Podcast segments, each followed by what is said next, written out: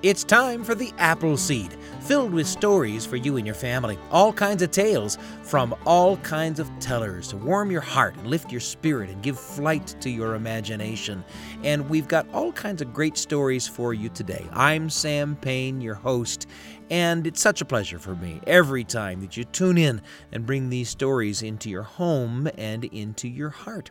Now, we've got stories today that are largely about food. Not all the stories we're going to bring you are about food, but we thought we'd bring you some food tales. You know, we all love food. You know, we need energy, of course, but it's just so good, too, isn't it? And, of course, depending on the place, food tends to take on different personalities and characteristics. You can find out about the culture of a place by discovering its food. So we're going to hear a story about a rice ball, and we're going to hear a story about magical ice cream.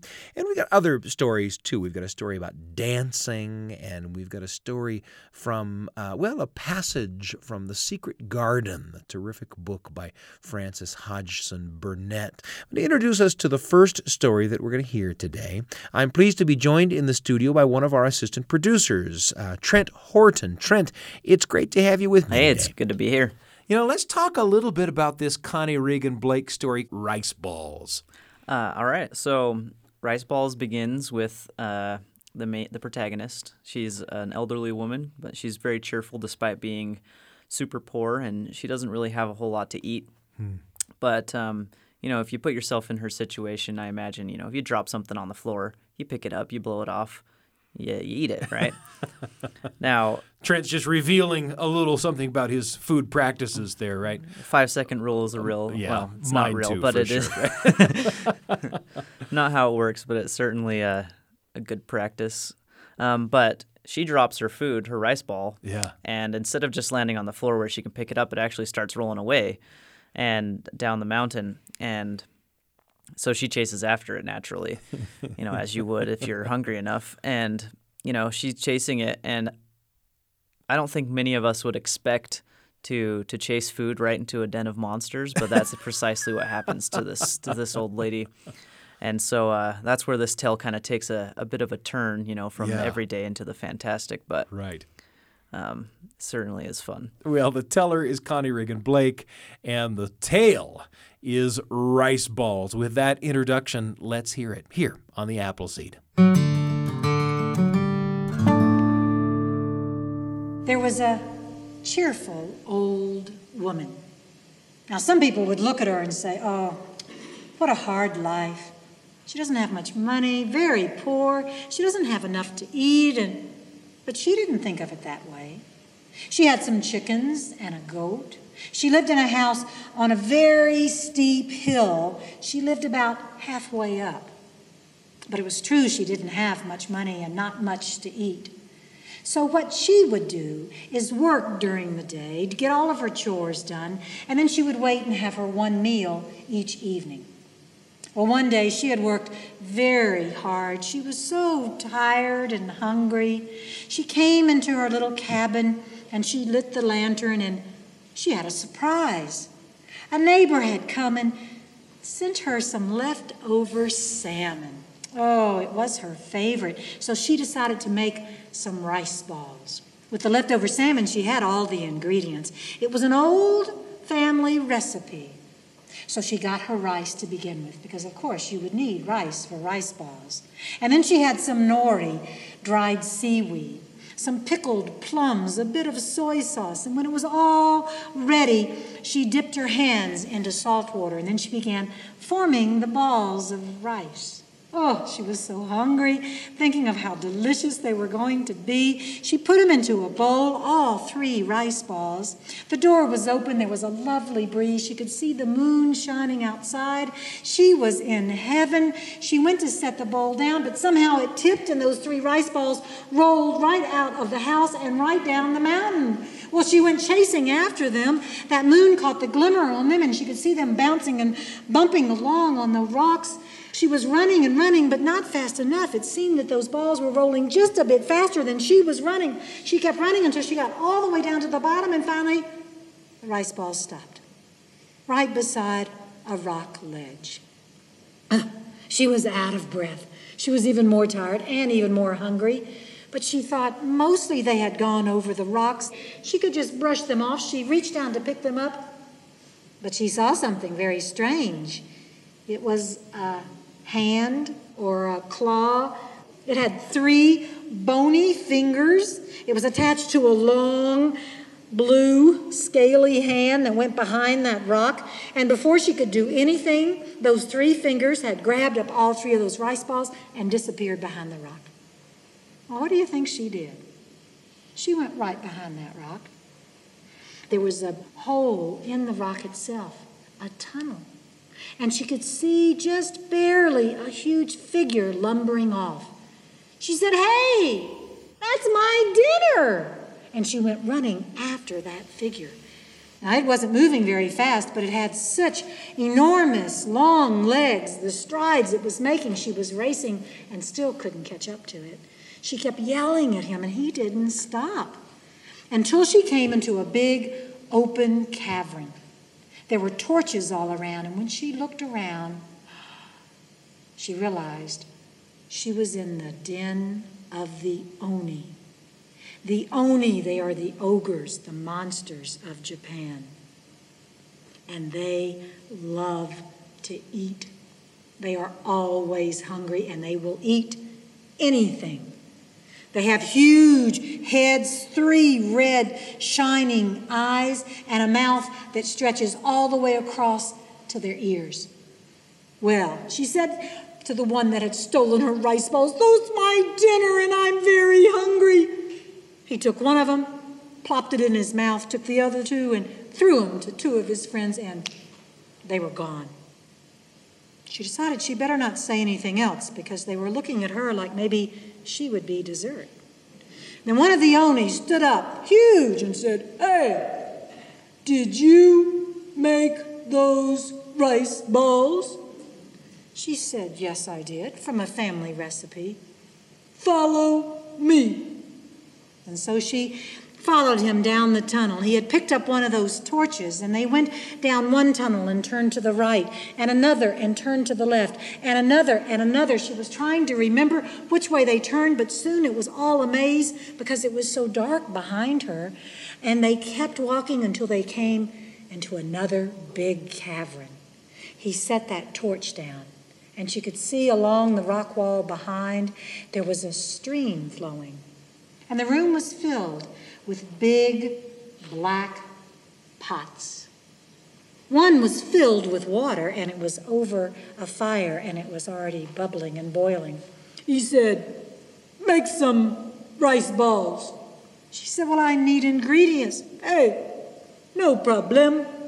Went over to a chest, opened it up, and there she saw there was plenty of nori, the dried seaweed, plenty of pickled plums, soy sauce, a little bit of left, oh, a lot of leftover salmon.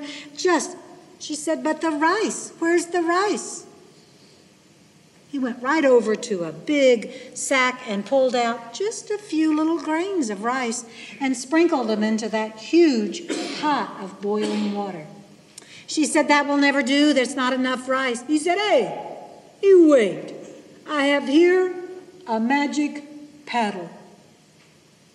Put it in the water." She did that, and she stirred once, and there was more rice. She stirred twice, and the pot was filling with rice. She stirred a third time, and there was rice all the way up to the top. She got all of her ingredients together. She dipped her hands into salt water, and she began forming the rice balls. The first one she ate. The second one she ate, and the third one she ate. She was very hungry, and she continued making rice balls for hours until they were lined up everywhere. And the Oni, they must have known. As soon as she had made the last rice ball, all of the Oni came marching in. They were very pleased, and they started eating up hundreds of rice balls. When the very last one was eaten, they were yawning like they were going to go to sleep, and she thought it might be a good time to make her announcement. Uh, excuse me, I think it might be time for me to go home now." "No, you are going to stay here and make us rice balls the rest of your life. And then they all went to sleep. Well, she didn't like the sound of that, but she thought she better not say anything right then. They all went to sleep. They had fixed another pot filled with water with fire underneath. And so she went and got just a few grains of rice, dropped them down into that pot, put the magic paddle there and stirred and stirred again and again, and it was filled with rice. And as she was standing there, she was thinking, how can I escape? She thought she could never find her way through that whole maze of tunnels. And with everything so quiet, she heard the stream, and she thought, I bet the stream leads to the outside. If the Oni are sleeping, it must be daylight, and they can't go outside of the mountain in the daylight. And they won't cross water. I'll be safe if I can just find something that floats. So she went over, no boat. She looked all around for a piece of wood, and, and then she saw an empty pot. She dragged the pot across the gravel and put it into the water, and it bounced right along. Well, she took that magic paddle and stepped into the pot, and she began paddling her way out, the way the water was flowing. And she was paddling along, moving pretty fast, and then she started slowing down, and then she stopped. She was right on the gravel. She turned around and the Oni, they had awakened. It must have been dragging that pot across the gravel. It had awakened them. They had slurped up all the water. Their cheeks were filled with the whole stream, and there she was. They were coming after her, but she was a quick thinker. There were fish flopping all around. She reached out and grabbed two of the fish. She said, here's some food, and threw it back to the Oni, and the Oni, they are always hungry, and they weren't thinking. They opened their mouths to get those fish, and all the water came rushing out. And she was pushed ahead until with just a few more swipes of the paddle, she had come outside. Well, she rowed her way over to the bank. She got out of that black pot, and then she decided to push the pot on down the stream, because if the Oni came looking for her that night, first they would look for the pot. And then she took the magic paddle, and she went halfway up the hill back to her home. She went out and fed the chickens and the goat, and then she went inside. She fixed herself a pot, just a normal-sized pot filled with water. She took just a few grains of rice, and she put the magic paddle in. One turn, two turns, three turns, and she had a pot full of rice. That old woman, she remained cheerful. She never went hungry. As a matter of fact, she fed everyone that lived in the area. She began selling a little bit of her rice to where she could have three meals a day, and she lived a comfortable life. But always, whenever she was fixing her rice balls, if one of them fell on the ground and rolled out her door, she never went chasing it. She figured that any rice balls that landed at the bottom of her hill, they belonged to the Oni.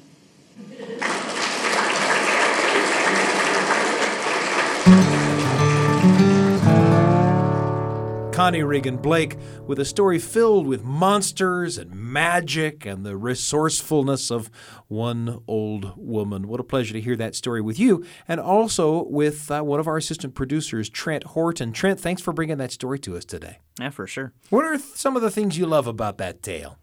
Um... I think it's just impressive how that lady just manages to keep a hopeful attitude throughout throughout the whole thing. Right. If I were captured and enslaved by by things that wanted to eat me, I think I'd I'd be a little sad. And maybe that's an understatement, right? Maybe the, the and of course that's what you maybe that's the lesson that a story like this holds, right? Is you get a you get a picture of a fantastical situation, but a realistic Uh, sort of dogged attention to having a good attitude. Yeah. Right? Yeah. And that's something we can all learn from. A pleasure to hear that story, and there's a lot more coming up on The Apple Seed. You're listening to The Apple Seed. We'll be back in a moment. Welcome back to The Apple Seed. Here's Sam Payne. It's such a pleasure for me to be with you on today's episode of The Apple Seed. If you're just joining us, a moment ago you heard a story called Rice Balls, a story told for you by Connie Regan-Blake, one of the important early voices in American storytelling revival, in an era now when people are traveling the country and telling stories from stage and in classrooms. Connie Regan-Blake is one of the voices that got that rolling, a venerable voice in storytelling in America. We've got a lot more coming up this hour. You're going to hear in just a little bit uh, a passage from The Secret Garden, recorded by a group of readers, of which I am a part. We read a little bit of that book here in uh, the Appleseed studio in front of a live audience. We'll bring that to you a little later on. And, uh, of course, we've got uh, a story called The Magic Ice Cream Maker coming up, too. But first, how about an entry in the Radio Family Journal? It's a memory of mine about Well, about a favorite candy. Here it is on the Apple Seed. The Radio Family Journal with Sam Payne. A tiny little story for you and your family, right when you need it, on the Apple Seed.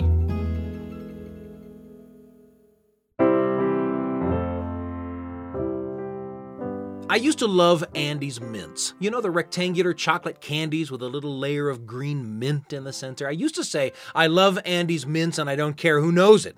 But the truth is I'm wiser than I used to be, and, well, I do care who knows it. For a long time, I made no bones about the fact that Andes Mints were my favorite candy. My favorite! The milk chocolate in its perfect little rectangle, sandwiching the green mint in just the right proportions, the whole thing wrapped up in classy Kelly green foil. Man. Andes Mints.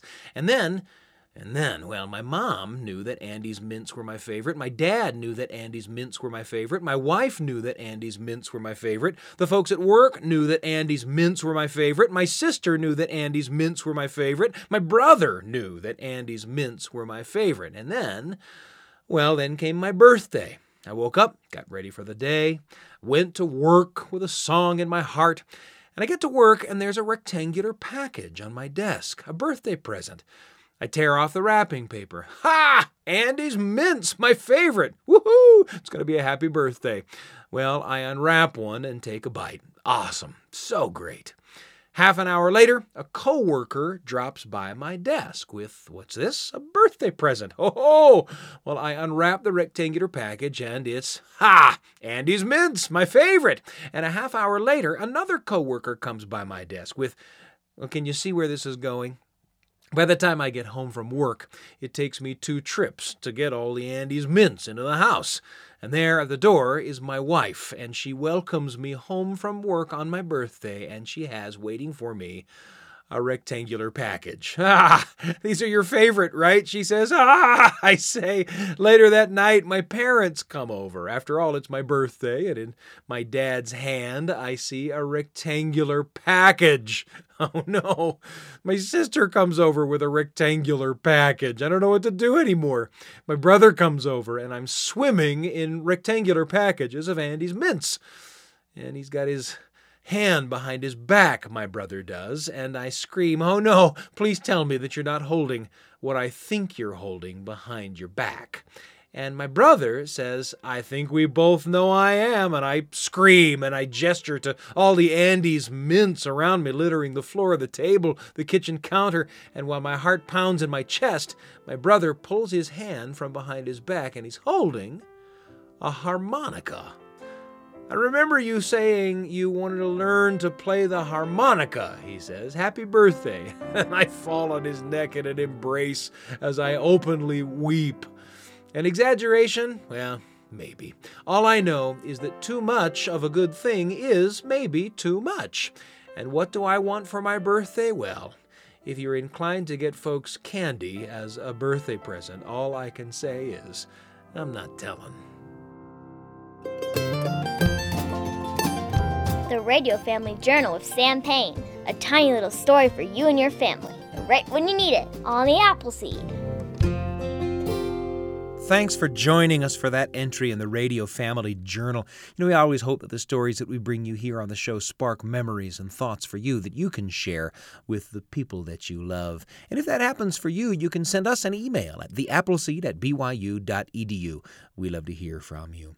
Now, in just a little bit, we're going to hear a little bit of Frances Hodgson Burnett's The Secret Garden, a favorite of so many readers, young and old. But first, because we've been talking about food a little bit, how about a conversation with a friend that has to do with ice cream sandwiches made from custom ice cream and macarons? It's today's Conversation with a Friend.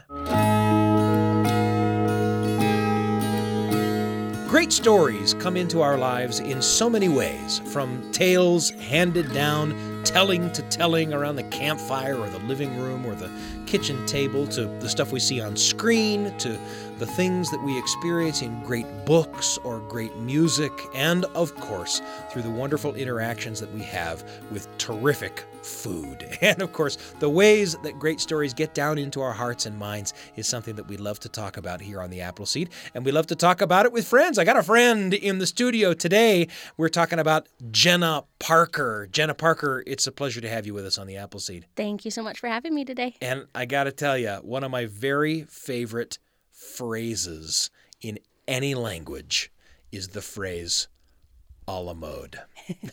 It's a good one, for sure.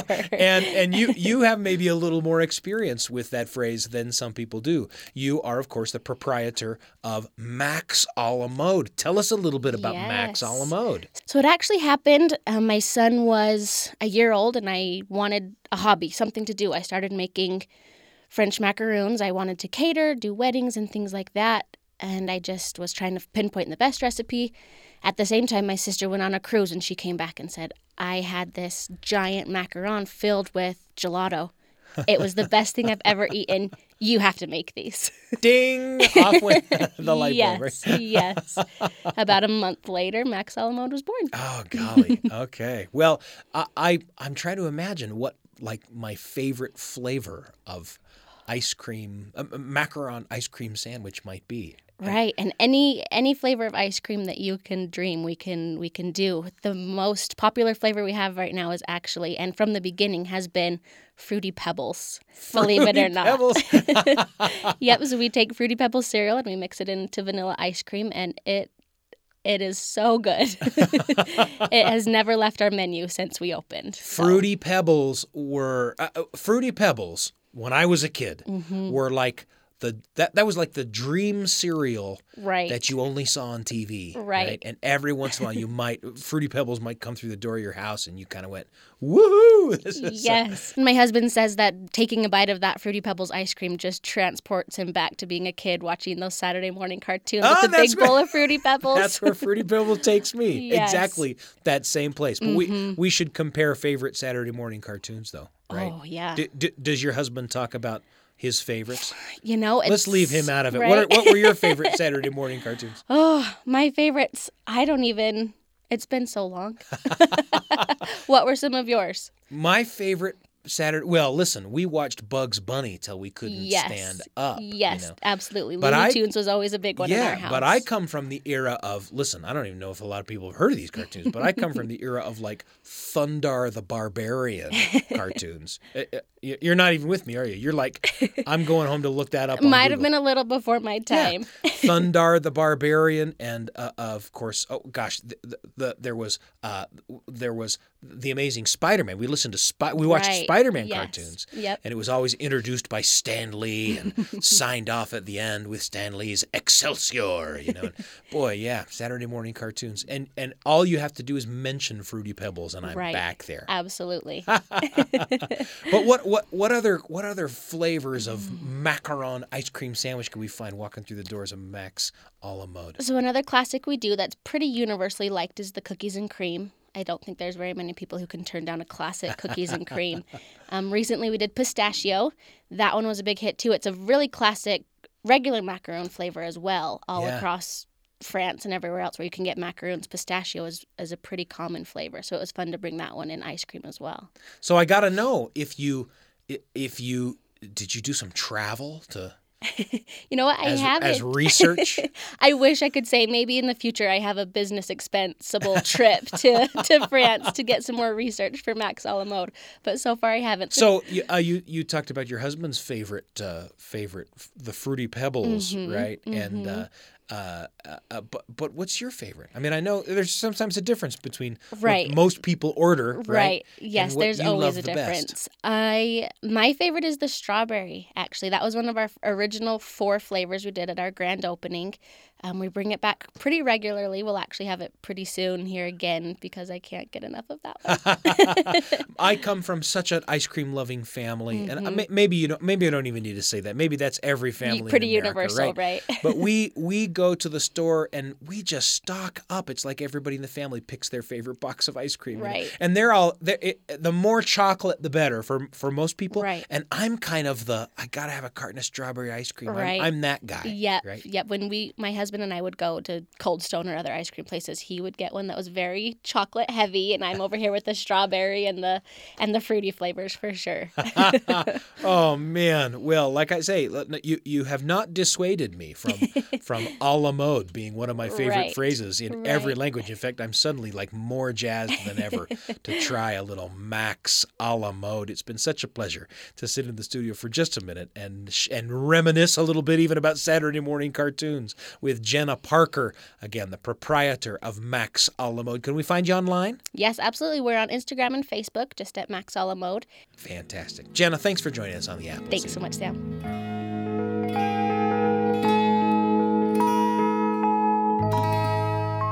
A pleasure to chat with Jenna about Max à la Mode. Lots coming up. If we're still in the mood for ice cream, we've got a story called The Magic Ice Cream Maker coming up from Priscilla Howe. And a little bit of The Secret Garden, that beloved book, coming up in just a moment. I'm Sam Payne. You're listening to The Apple Seed. We'll be back in a moment.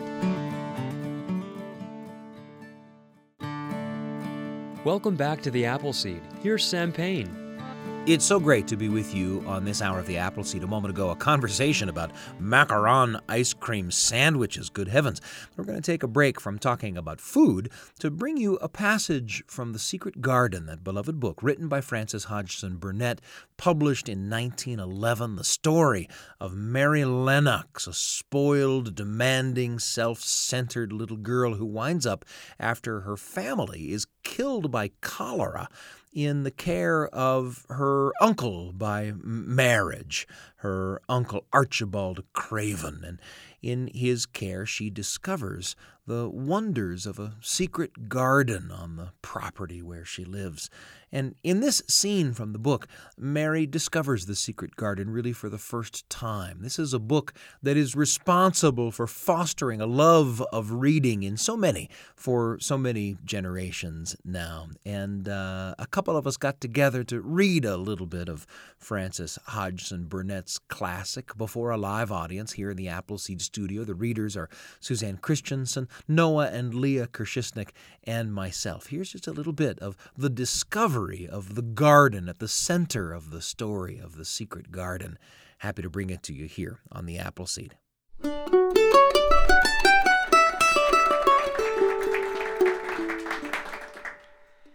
It was the sweetest and most mysterious-looking place anyone could imagine. The high walls which shut it in were covered with the leafless stems of climbing roses so thick that they were matted together.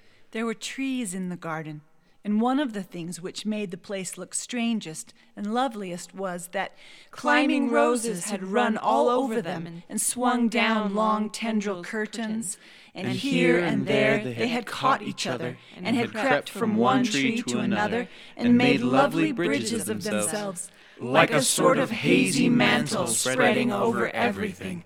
It was this hazy tangle from tree to tree which made it all look so mysterious. Mary had thought it must be different from other gardens which had not been left all by themselves so long. It was different from any other place she had ever seen in her life. How still it is, she whispered. I am the first person who has spoken here for ten years. She walked under one of the fairy arches between the trees and looked up at the sprays and tendrils.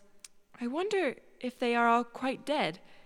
Is it all a quite dead garden? I wish it wasn't. Everything was strange and silent, and she seemed to be hundreds of miles away from anyone.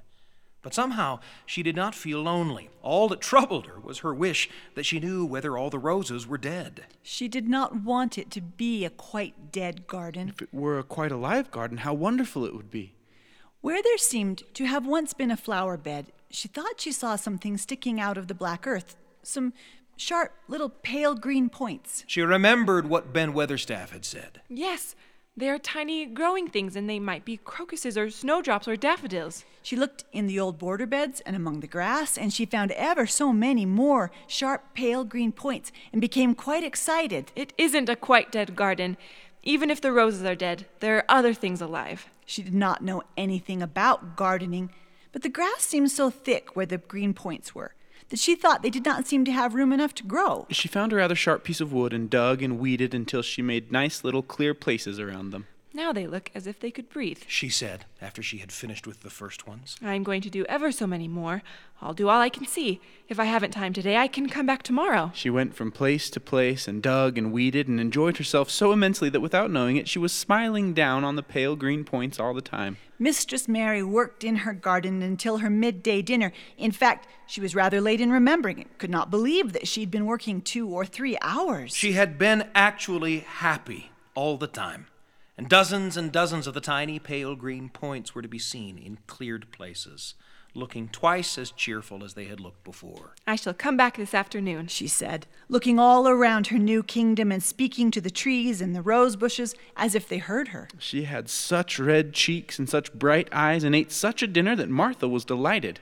In the course of her digging, Mistress Mary had found herself digging up a sort of white root, rather like an onion. She'd put it back in its place and patted the earth carefully down on it, and now she wondered if Martha could tell her what it was. Martha, what are those white roots that look like onions? They're bulbs, answered Martha. Lots of spring flowers grow from them. Uh, the very little ones are snowdrops and crocuses, and the big ones are narcissuses and jonquils and daffodowndillies. The biggest of all is lilies and purple flags. Hey, they are nice. Do bulbs live a long time? Would they live years and years if no one helped them? Oh, they're things as helps themselves. If you don't trouble them, most of them will work away underground and spread out and have little ones. There's a place in the park woods over here where there's snowdrops by thousands. They're the prettiest sight in Yorkshire when the spring comes. No one knows when they was first planted. I wish... I wish I had a little spade. Whatever does I want a spade for? Aren't they going to take to digging? Mary pondered a little.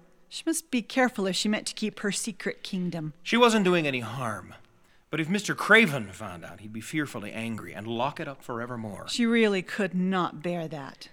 This is such a big, lonely place, she said slowly, as if she were turning matters over in her mind. The house is lonely, and the park is lonely, and the gardens are lonely. There is no one to talk to except you and Ben Weatherstaff, and you have to do your work, and Ben Weatherstaff won't speak to me often. I thought if I had a little spade, I could dig somewhere as he does, and I might make a little garden if he would give me some seeds. Yeah, well, if I was you, I'd ask Ben. He's not half as bad as he looks. Uh, Mister Craven lets him do as he likes, because he was here when Missus Craven was alive, and he used to make her laugh. Uh, she liked him. Perhaps he'd find you a corner somewhere out of the way. If it was out of the way and no one wanted it, no one could mind my having it, could they? Oh, there wouldn't be no reason. You wouldn't do no harm. Mary rose from the table to run to her room and put on her hat again, but Martha stopped her. I've got something to tell you. I, I thought I'd let you eat your dinner first. Mister Craven came back this morning, and Missus Medlock says he's to see you before he goes away again tomorrow.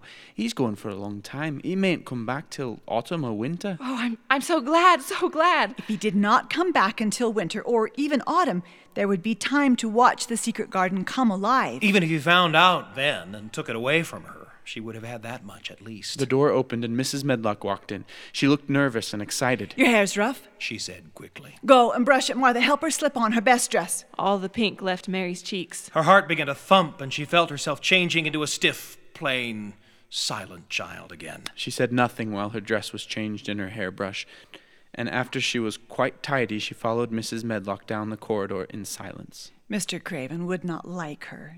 She would not like him. She knew what he would think of her. She was taken to a part of the house she had not been in before. Missus Medlock knocked at a door, and someone said, Come in. A man was sitting in an armchair before the fire, and Missus Medlock spoke to him. This is Miss Mary, sir. You can leave her here. I will ring for you when I want you to take her away, said Mister Craven.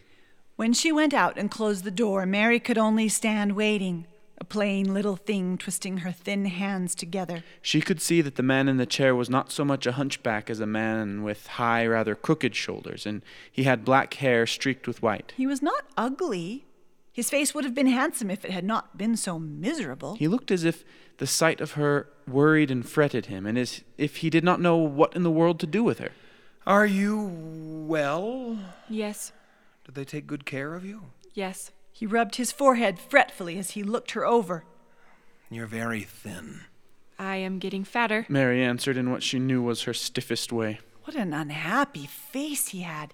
His black eyes seemed as if they scarcely saw her, as if they were seeing something else, and he could hardly keep his thoughts on her. I forgot you. I intended to send you a governess or a nurse, or someone of that sort, but I forgot. Please, I am I am too big for a nurse, and please don't make me have a governess yet. He rubbed his forehead again and stared at her. Well, what do you want to do? I want to play out of doors, Mary answered, hoping that her voice did not tremble. I never liked it in India. It, it makes me hungry here, and I am getting fatter. He was watching her. Where do you play? Everywhere. I skip and run and look about to see if things are beginning to stick up out of the earth. I don't do any harm. Uh, don't look so frightened. You could not do any harm. A child like you, you, you may do what you like. Mary put her hand up to her throat because she was afraid he might see the excited lump which she felt jump into it. She came a step nearer to him. May I? She said tremulously. Her anxious little face seemed to worry him more than ever. Don't look so frightened. Of course you may. I'm your guardian, though I'm a poor one for any child. I'm ill and wretched and distracted. But I wish you to be happy and comfortable. Play out of doors as much as you like. It's a big place, and you may go where you like. Is there anything you want? Do you want toys, books, dolls? M- might I... Might I have a bit of earth? In her eagerness, she did not realize how queer the words would sound and that they were not the ones she had meant to say. Mister Craven looked quite startled. Earth? What do you mean? To plant seeds in, to make things grow, to see them come alive. Mary faltered. He gazed at her for a moment and then passed his hand quickly over his eyes.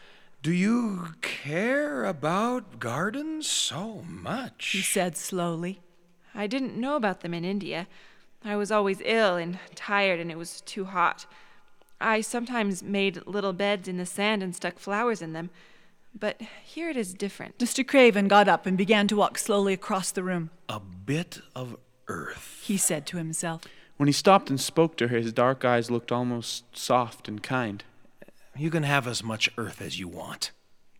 You remind me of someone else who loved the earth and things that grow. When you see a bit of earth you want, take it, child, and make it come alive. Uh, may may I take it from anywhere if it's not wanted? Anywhere. There, you must go now. I'm, I'm tired. He touched the bell to call Missus Medlock. Goodbye. I shall be away all summer. Missus Medlock came in so quickly that Mary thought she must have been waiting in the corridor. Missus Medlock, she must be less delicate before she begins lessons. Give her simple, healthy food. Let her run wild in the garden. Don't look after her too much. She needs liberty and fresh air and romping about.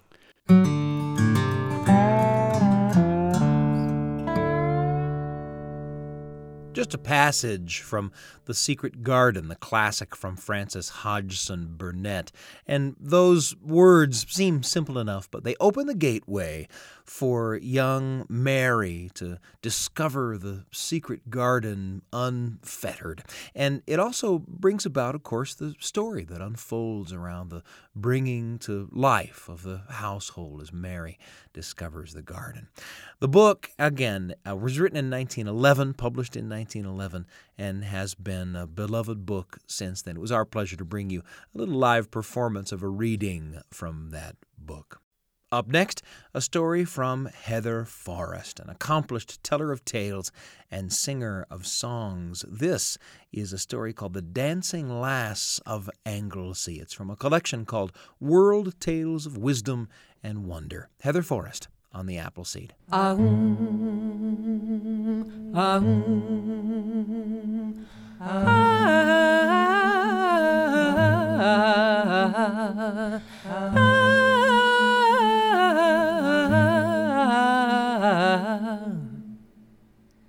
There once was a time in Scotland when battles were fought, and yet none would be killed. The victor was chosen by dancers' skill, and not by the measure of most blood spilled. Um, um, ah, ah, ah.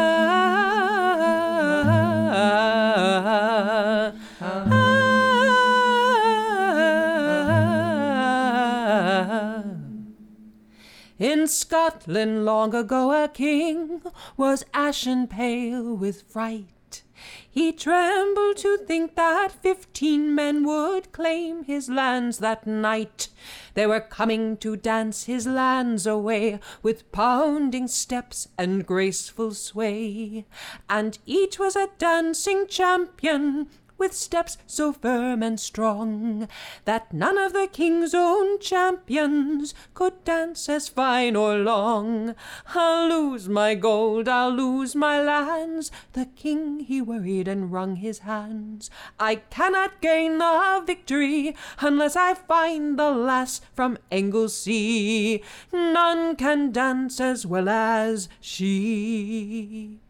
He sent north and south and east and west to find the one who danced the best. Go forth, my lords, and bring to me the dancing lass of Anglesey.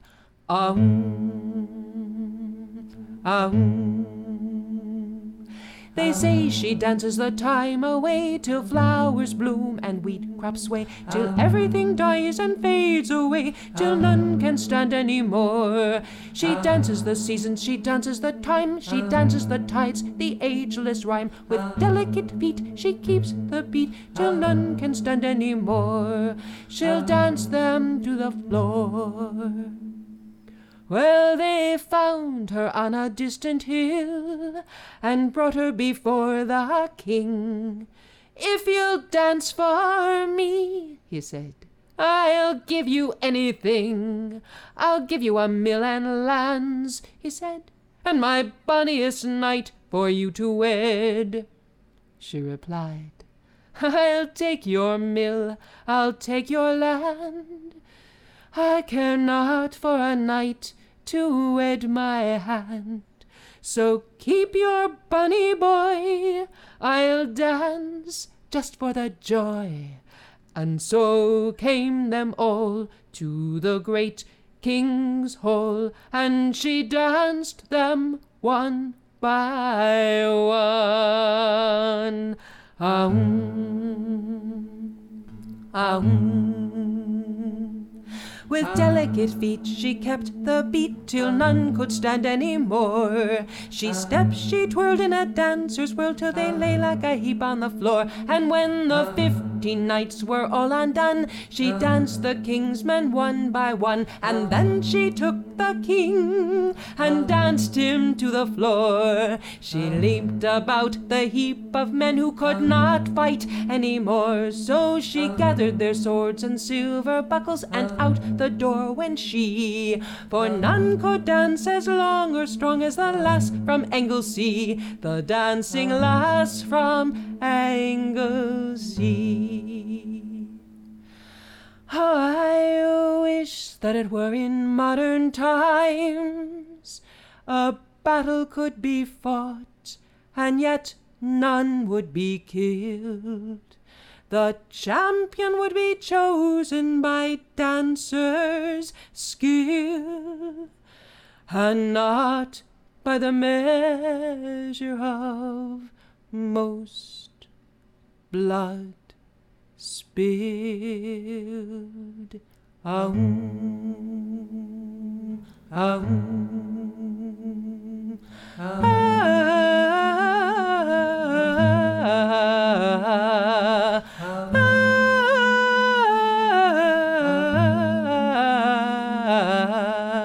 Heather Forrest with a story called The Dancing Lass of Anglesey, a speculation on wars that might be fought by dancing rather than violence.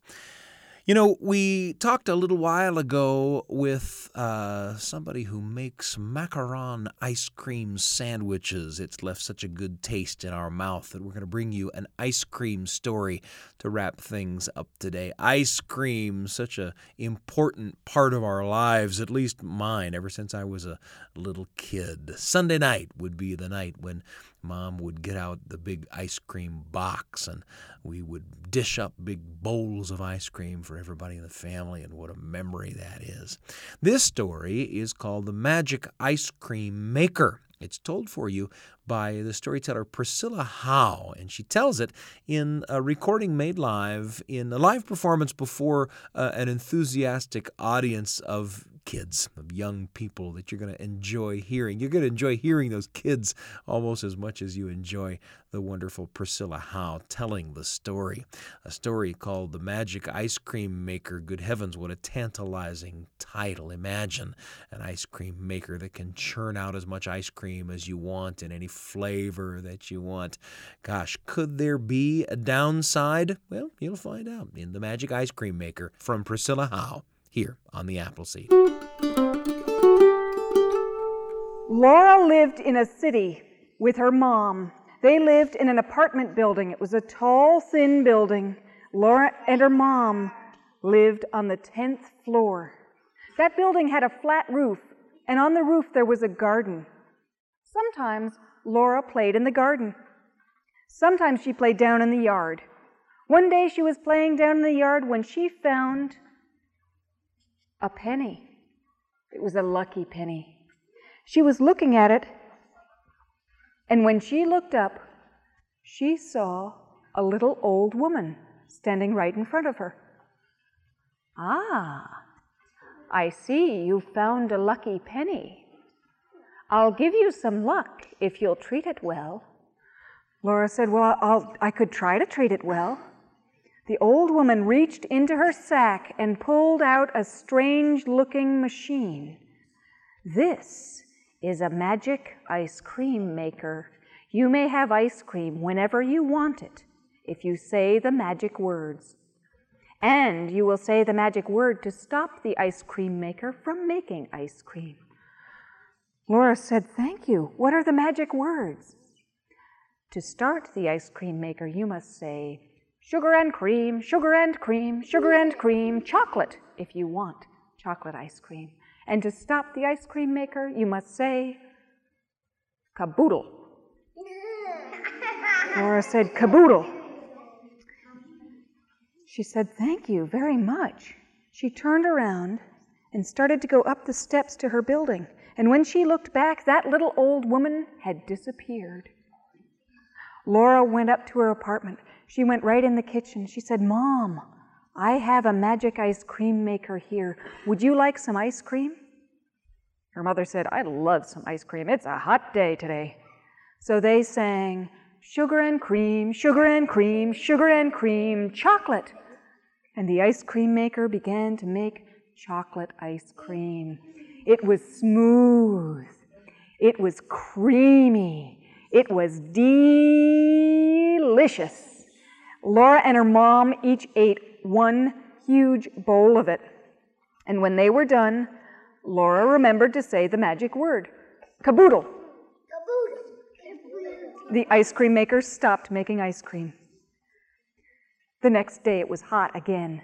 Laura and her mom got out that magic ice cream maker, and they sang, sugar and cream, sugar and cream, sugar and cream, vanilla. And the ice cream maker began to make vanilla ice cream. It was smooth. It was creamy. It was delicious. Laura and her mom each ate two huge bowls of it. And when they were done, Laura remembered to say the magic word, caboodle. The ice cream maker stopped making ice cream. The next day, they got the ice cream maker out again, and they sang, sugar and cream, sugar and cream, sugar and cream, strawberry. And the ice cream maker began to make strawberry ice cream. It was smooth. It was creamy. It was delicious. Laura and her mom each ate three huge bowls of it. And when they were done, Laura remembered to say the magic word, caboodle. The ice cream maker stopped making ice cream. The next day, Laura was playing in the garden on the roof. Her mom was in the kitchen and she was hot. She said, I think I'll make myself some ice cream. I don't think Laura will mind. So she got the ice cream maker out and she said, let's see, how did that song go? Oh, that's right. Um, sugar and cream, sugar and cream, sugar and cream, cappuccino. Cappuccino. And the ice cream maker began to make cappuccino ice cream. It's like coffee ice cream. Laura's mom started to eat it. It was smooth, it was creamy, it was delicious. Laura's mom ate four huge bowls of it. And when she was done, she said, now let's see, that magic word, just stop this machine from making ice cream. The magic word is um, um, tabbouleh, um, sabibble, um, alakazam, um, abracadabra, uh, open sesame. The ice cream maker kept making ice cream. It made so much ice cream that it overflowed off the table. It made so much ice cream that it overflowed out the door. I know, she couldn't remember that. You know what? It made so much ice cream that it went all the way down the stairs to the first floor of the building. And it filled up the whole first floor of the, that building. All the people on the first floor had to go to the second floor. And then the ice cream filled up the second floor, so everybody had to go to the third floor. And then it filled up the third floor. Everyone went to the fourth floor. Everybody kept going up and up and up as the ice cream filled that building up, until finally everybody in the building was standing in Laura's kitchen, looking at Laura's mother, looking at that ice cream and saying, what's going on here? Laura's mom looked up, she said, I'm trying to remember the magic word. Uh-oh. She called Laura. Laura! Laura came running down from the garden on the roof. She looked at her mom. She looked at that ice cream. She looked at all those people. She said, Mom, kaboodle. And the ice cream maker stopped making ice cream. But all those people were in her kitchen. And they had to get down from there. They had to get down into the rest of the building. And it was full of cappuccino ice cream. And there was only one way to do it. Laura's mother gave everybody a spoon, and they began to eat that cappuccino ice cream, spoon by spoon by spoon, and it was smooth, it was creamy, but by the end of it, not a one of them thought it was delicious. They'd had far too much to eat, and they all felt a little sick. And that's the story of the magic ice cream maker.